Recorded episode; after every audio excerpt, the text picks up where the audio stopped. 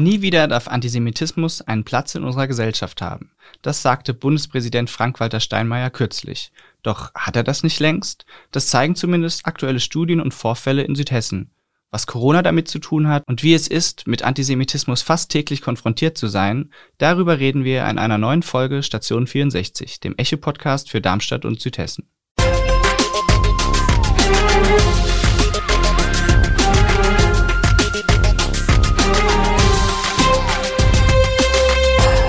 Bude aus der Echo-Redaktion. Heute sprechen wir über ein sensibles Thema. Wir, das sind meine Kollegin Viktoria Wertz und mein Name ist Lars Leitsch. Hallo auch von mir. Ja, wir haben es ja gerade schon gehört, es geht um Antisemitismus.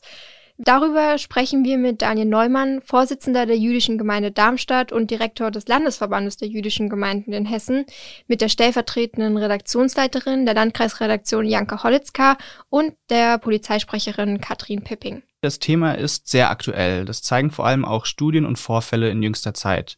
Doch bevor wir näher darauf eingehen, sollten wir uns erstmal den Begriff Antisemitismus anschauen. Was ist das eigentlich? Also der Duden erklärt Antisemitismus erstmal als Abneigung oder Feindschaft gegenüber Juden oder aber als eine Bewegung, die auch politisch sein kann, mit ausgeprägten antisemitischen Tendenzen. Seit dem Holocaust ist das Wort zum Oberbegriff für eigentlich alle Einstellungen und Verhaltensweisen geworden, die Personen oder Gruppen wegen ihrer Zugehörigkeit zu den Juden einfach negative Eigenschaften unterstellen, egal ob sie tatsächlich dazugehören oder ob das nur angenommen wird. Dadurch werden dann wiederum Diskriminierung, Unterdrückung oder auch Verfolgung gefördert, vorbereitet und oder sogar gerechtfertigt. Da das Thema so wichtig ist, wurde nach der letzten Bundestagswahl 2017 im Koalitionsvertrag sogar vereinbart, dass es einen Antisemitismusbeauftragten geben muss. Und dieser beschäftigt sich jetzt seit April 2018 mit dem jüdischen Leben und Antisemitismus in Deutschland. Und obwohl es den Antisemitismusbeauftragten noch gar nicht so lange gibt, ist Antisemitismus kein neues Phänomen. Der Unterschied zur allgemeinen Fremdenfeindlichkeit ist aber bei Antisemitismus, dass dieser mit angeblich unveränderlichen Eigenschaften von Juden begründet wird, die oft auch gleichbleibend äh, bezeichnet und dargestellt werden. Also schaut man mal in die Geschichte. In der Antike waren sie quasi die Feinde der Menschheit oder im Mittelalter Brunnenvergifter oder Ritualmörder. Und danach, also seit der Aufklärung, waren sie dann Verschwörer und heimliche Weltherrscher. Also schon wirklich ziemlich abstrus. Sie sollten also quasi immer die angeblichen Verursacher aller möglichen negativen Fehlentwicklungen und menschengemachten Katastrophen gewesen sein. Also das ist quasi unvorstellbar, aber leider immer so gewesen. Und ja, wie du auch schon gesagt hast, gibt es leider Antisemitismus heute immer noch. Vicky, was glaubst du denn, wie viele judenfeindlichen Straftaten, also Gewalttaten oder Beleidigungen und Volksverhetzungen wurden 2020 gemeldet? Boah, das ist also wirklich echt eine schwierige Frage, die ich eigentlich gar nicht einschätze. Also ich kann das gar nicht einschätzen, weil eigentlich ist ja jede Tat oder jede Beleidigung eine zu viel. Ja, da hast du natürlich recht, aber schauen wir mal auf die Zahlen. 2020 wurden 2275 judenfeindliche Straftaten in Deutschland gemeldet. Das ist ein Anstieg von ganzen 15,7 Prozent im Vergleich zum Vorjahr. Und ein ähnlicher Trend zeigt sich leider auch für 2021. Allein für das zweite Quartal wurden dem BKA, also dem Bundeskriminalamt, insgesamt 558 Straftaten mit antisemitischem Hintergrund gemeldet. Also wieder sehr, sehr viel leider. Ähm, und die Zahlen decken sich dabei auch mit einer aktuellen Studie des Institute for the Freedom of Faith and Security in Europe Foundation, nach der Corona existierende antijüdische und auch antimuslimische Vorurteile neu verpackt und vor allem die Minderheiten für die Pandemie verantwortlich gemacht werden. Es drängt sich doch die Frage auf, wie es für die Juden, die auch hier in Südhessen leben, im Alltag aussieht. Darüber haben wir mit Daniel Neumann gesprochen. Er ist Vorsitzender der jüdischen Gemeinde Darmstadt und Direktor des Landesverbandes der jüdischen Gemeinden in Hessen. Hallo, Herr Neumann. Welche Erfahrungen machen Sie und die Mitglieder der jüdischen Gemeinde Darmstadt mit Antisemitismus? Also inwieweit sind Sie davon im Alltag überhaupt betroffen? Also zunächst ist der Vorteil von, von vielen Juden, die hier leben, dass sie nicht als Juden in der Öffentlichkeit erkennbar sind. Das bedeutet, sie werden in der Regel nur dann mit Antisemitismus konfrontiert, wenn sie sich nach außen hin als Jude zu erkennen geben. Entweder dadurch, dass sie bestimmte äh, Insignien tragen oder dass sie die jüdische Kopfbedeckung, die Kippa tragen. Wenn das passiert, dann gehen sie egal wo sie sich befinden, auch das Risiko ein, dass sie beschimpft werden oder blöd angemacht werden oder sogar tätlich angegriffen werden. Wobei es da Unterschiede gibt.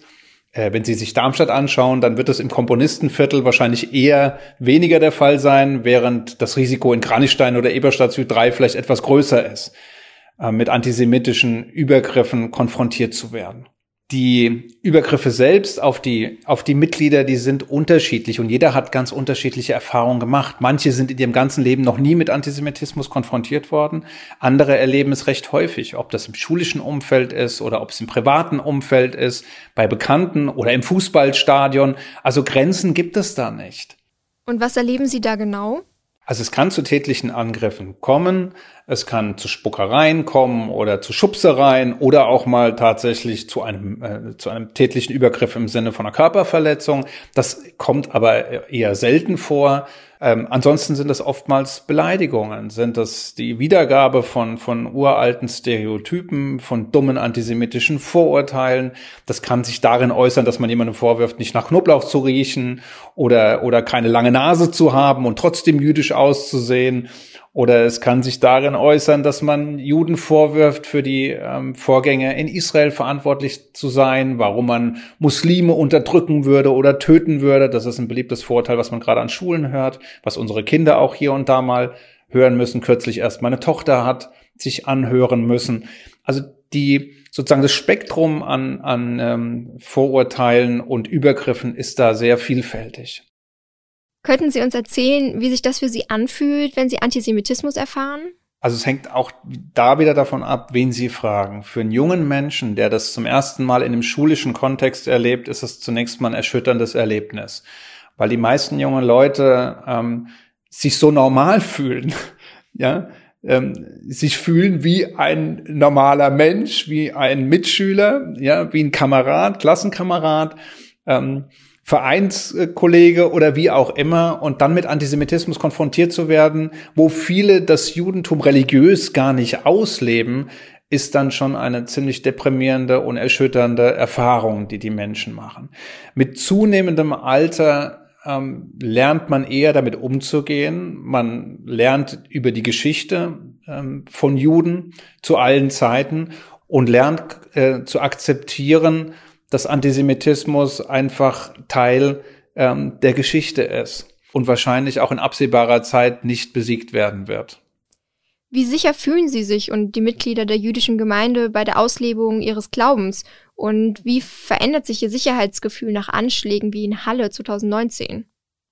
Natürlich verändern sich durch Anschläge ähm, auch die Sicherheitsgefühle der Menschen. Wir können vor allem dadurch darauf reagieren, dass wir eben unsere Sicherheitsarchitektur in den jüdischen Einrichtungen ständig erhöhen. Das ist traurig, aber es ist notwendig. Und ähm, das sehen auch die Sicherheitsbehörden so, weswegen bei jeder Veranstaltung immer Polizeischutz zugegen ist und weswegen alle jüdischen Gemeinden in Hessen sukzessive auf ein sicherheitstechnisches Niveau angehoben werden, das Fort Knox gleicht. Wie beeinflusst die Aufregung um den Fall Gil Ofarim, also ob er tatsächlich Judenfeindlichkeit erlebt hat oder nicht, die Glaubwürdigkeit und die öffentliche Diskussion? Inwiefern jetzt einzelne Vorfälle tatsächlich ähm, das Empfinden ähm, der Mehrheitsgesellschaft zu dieser Problematik beeinflussen, fällt mir jetzt schwer zu sagen. Wenn sich da herausstellen sollte, dass das übertrieben war oder dass es nicht stimmte, dann wäre das eine Katastrophe, weil man dann eben ähm, auf Kosten dieses Themas Karriere machen wollte. Was müsste sich Ihrer Meinung nach ändern oder auch getan werden, um Antisemitismus so weit wie möglich vorzubeugen? Was kann dabei jeder selbst tun oder auch beachten? Es ist immer schwierig, wenn man Juden fragt, was Nicht-Juden gegen Antisemitismus tun sollen. Denn Juden sind seit 3000 Jahren Opfer von Antisemitismus geworden und wir scheinen also nicht die besten Ratgeber darin zu sein, anderen zu erklären, was sie gegen Antisemitismus tun sollen. Wenn man uns dann aber fragt und man erwartet eine Antwort, dann geht es zunächst mal darum, andere Menschen als das zu akzeptieren, was sie sind, nämlich als Menschen.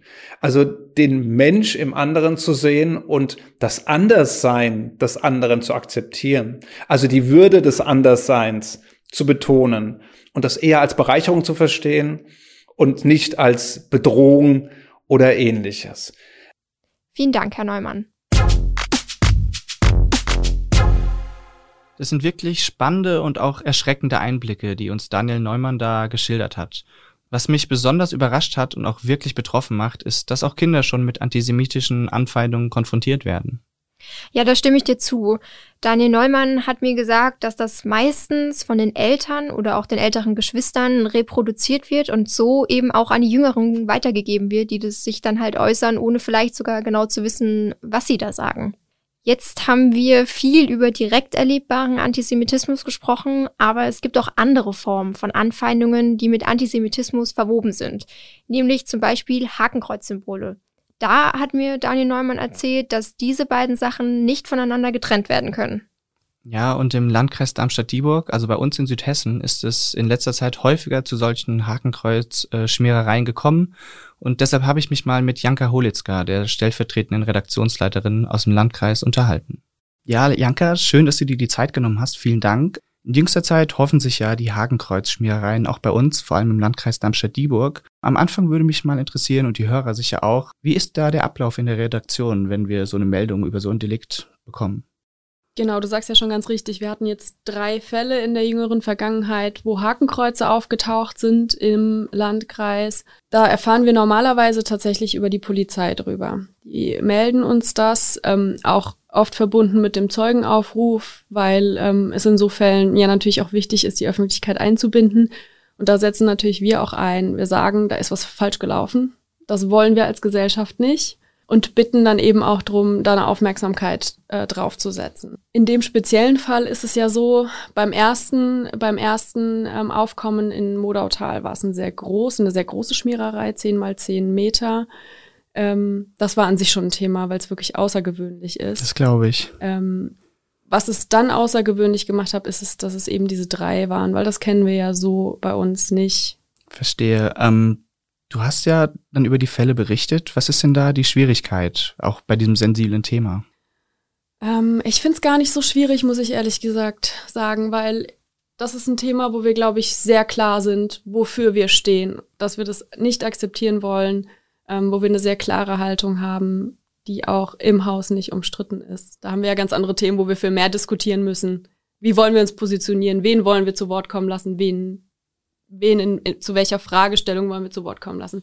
Hier ist es ganz klar, Hakenkreuze ähm, dürfen nirgendwo auftauchen. Jetzt muss man unterscheiden, ist es ein dummer Junge-Streich, wenn man es mal vereinfacht darstellt, der natürlich auch nicht zu entschuldigen ist. Oder aber ist hier tatsächlich gerade eine Szene am Wachsen, die das ausdrückt, indem sie ein Hakenkreuz irgendwo hinschmiert. Ich glaube, so weit sind wir noch nicht. Ich hoffe es, dass wir so weit noch nicht sind.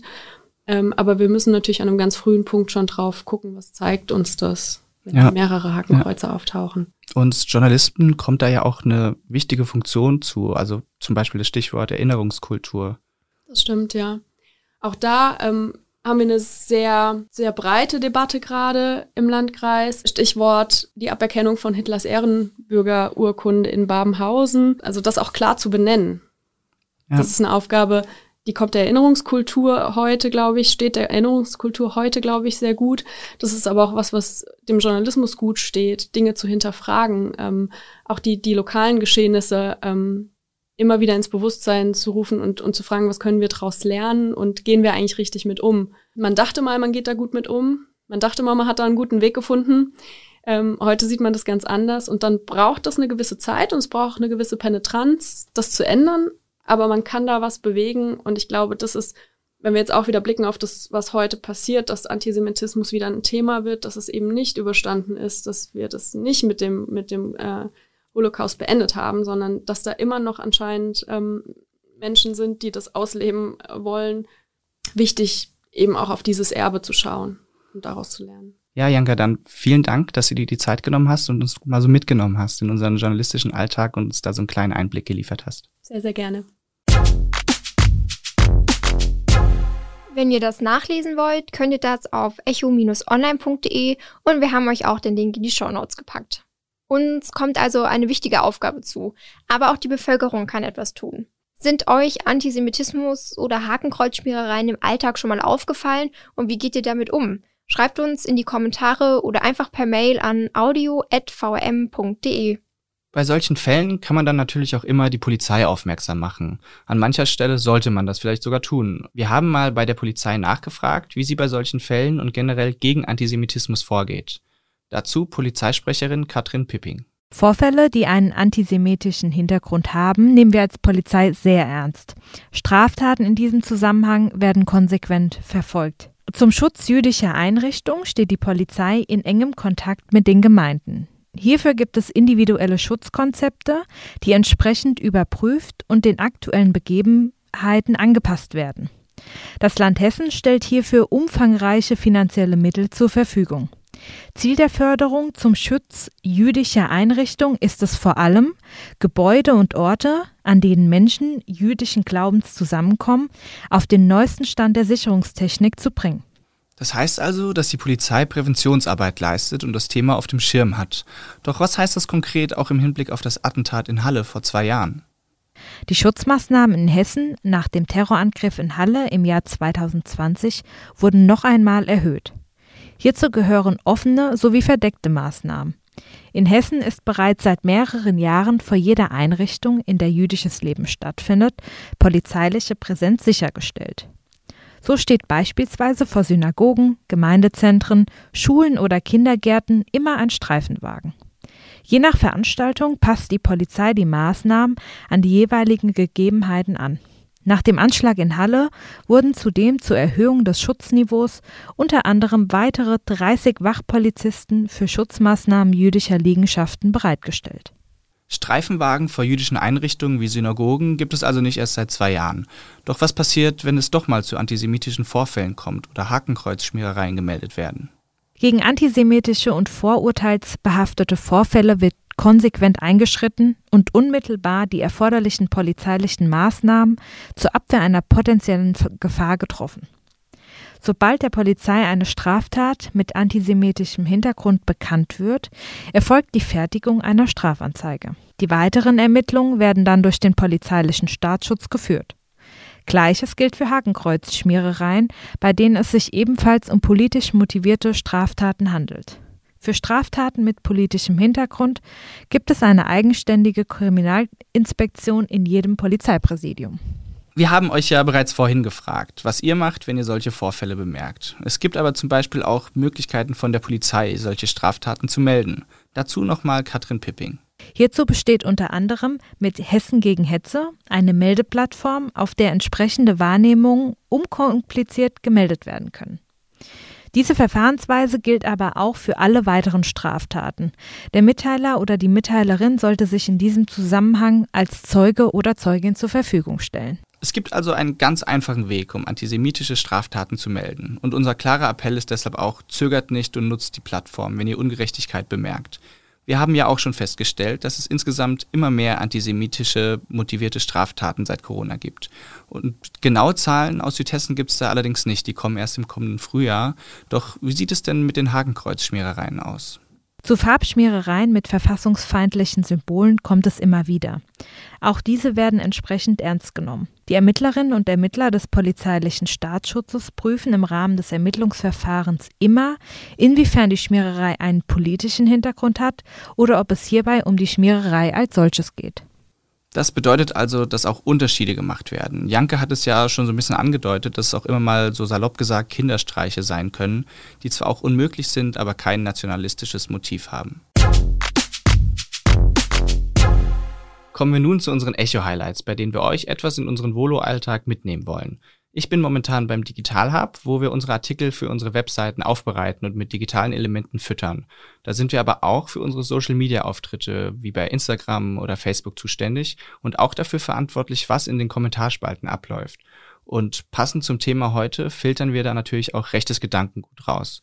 Und bei dir, Vicky? Also mein Echo-Highlight ist auf jeden Fall das äh, Cross-Media-Seminar, auf dem ich vor kurzem war.